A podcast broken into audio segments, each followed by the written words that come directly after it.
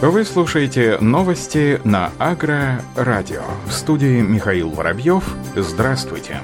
Маршрутное обследование специалистов Россельхозцентра помогли выявить болезни подсолнечника. Исследования проводились на полях Ульяновской области. В результате маршрутных обследований посевов этой культуры специалисты выявили возбудители листостебельных болезней, альтернариоз и ржавчина, а также отобраны образцы растений для листовой диагностики минерального питания с помощью мобильной лаборатории фитоскана. Об этом сообщает пресс-служба Россельхозцентра. Как отметили специалисты, специалисты все в обороте с подсолнечником следует избегать любых культур, которые поражаются белой гнилью или склеротиниозом, а также фомозом и серой гнилью. По результатам листовой диагностики у подсолнечника была выявлена потребность в основных макро- и микроэлементах. Специалисты отдела защиты испытательной лаборатории Ульяновского Россельхозцентра дали сельхозтоваропроизводителям рекомендации по защите и подкормке подсолнечника. Эксперты напоминают, что при планировании сева оборотов следует учитывать, что подсолнечник имеет болезни, которые встречаются также у таких культур, как рапс, горчица и сурепица, различные виды капусты, соя, зернобобовые, другие масличные культуры, картофеля. Поэтому нежелательно высевать подсолнечник до или после этих культур на одном и том же поле. Производство риса в Дагестане за 20 лет выросло вдвое. Высокие требования к теплу и влаге позволяют возделывать рис на ограниченных территориях Южного, Северокавказского и Дальневосточного федеральных округов.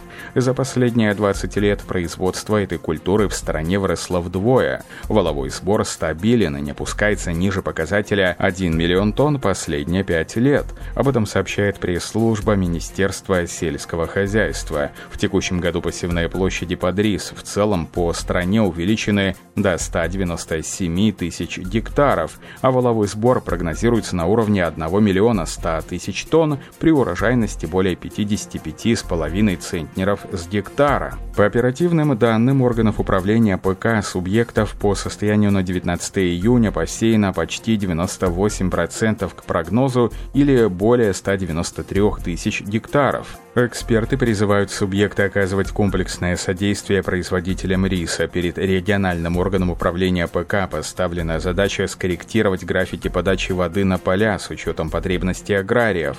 Благодаря предпринимаемым системным мерам в республике сложилась устойчивая динамика роста показателей развития отрасли. В Министерстве сельского хозяйства и продовольствия Дагестана отмечают, что на текущую дату посевная площадь риса составила по республике около 24 тысяч гектаров гектаров, тогда как в прошлом году было 21,5 тысячи. В настоящее время активно идут работы по строительству и реконструкции рисовых инженерных систем. Параллельно осуществляется работа по развитию агрологистики отрасли, в том числе для увеличения поставок риса на экспорт.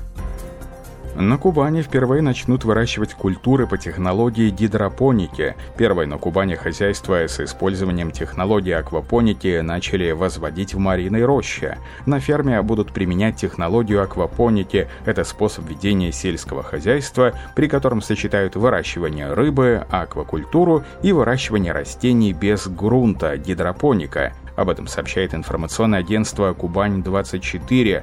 Это будет первое в Краснодарском крае хозяйство, где внедрят технологию замкнутого цикла производства, при котором отходы жизнедеятельности рыбы служат питательной средой для растений. В результате на ферме будут выращивать еще и овощи, помидоры, огурцы и зелень. Строительство фермерского хозяйства аквапоника находится в начальной стадии. На участке 1,3 гектара выровняли грунт и сделали сделали свайное поле под теплицы.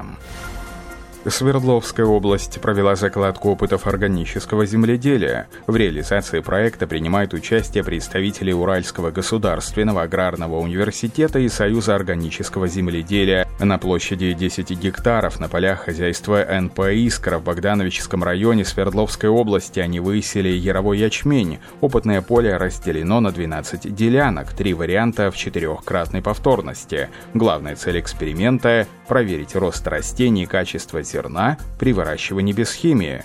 Обработка семян и подкормка растений производится только биопрепаратами, разрешенными для органического земледелия. План технологических операций эксперимента включает 10 пунктов. Осенью текущего года, когда будет собран урожай, ученые сравнят опытные делянки и сделают выводы о качестве зерна, урожайности и других характеристиках при выращивании ячменя с биологическими препаратами и без них. Стоит отметить, что в проекте принимает участие 6 сельхозтоваропроизводителей и 8 производителей биопрепаратов и биоудобрений. Подобные опыты будут заложены на различных культурах в шести регионах страны.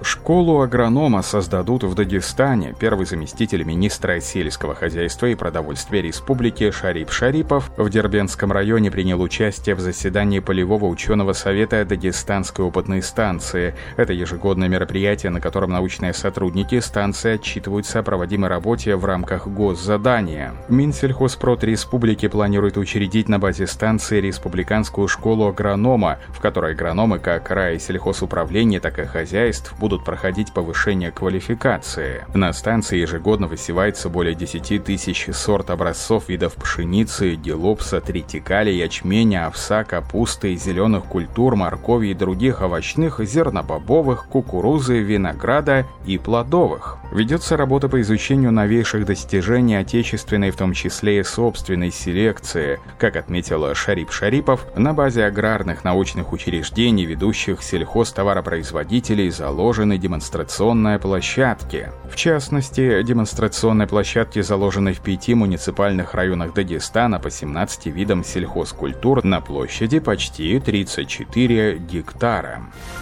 Посевам сои в Белгородской области угрожает опасный вредитель. Лед единичных бабочек репейницы отмечен на посевах сои в Шебетинском и Губкинском городских округах. В очагах также выявлены гусеницы разных возрастов, что свидетельствует о начале активной яйцекладки. Об этом сообщает пресс-служба Россельхозцентра. Дневная бабочка-репейница или чертополоховка, как следует из ее названия, обычно выбирает для яйцекладки чертополох и другие сорняки семейства островах, но при сильном размножении, а этому как раз способствует установившаяся в регионе жаркая погода с редкими дождями, вредитель буквально набрасывается на сою и подсолнечник. По данным экспертов Россельхозцентра, в 2019 году репейница представляла собой серьезную угрозу для посевов сои и подсолнечника. Из обследованных 101 тысячи гектаров ею было заселено более 90 тысяч. Средняя численность гусениц была 3 экземпляра на растение. При заселении 10% растений,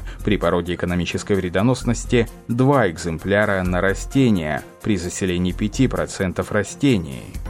В Великобритании к решению вопроса нехватки рабочей силы на фермах подошли инновационно и уже в 2021 году собираются внедрять роботизированные системы в производственном масштабе.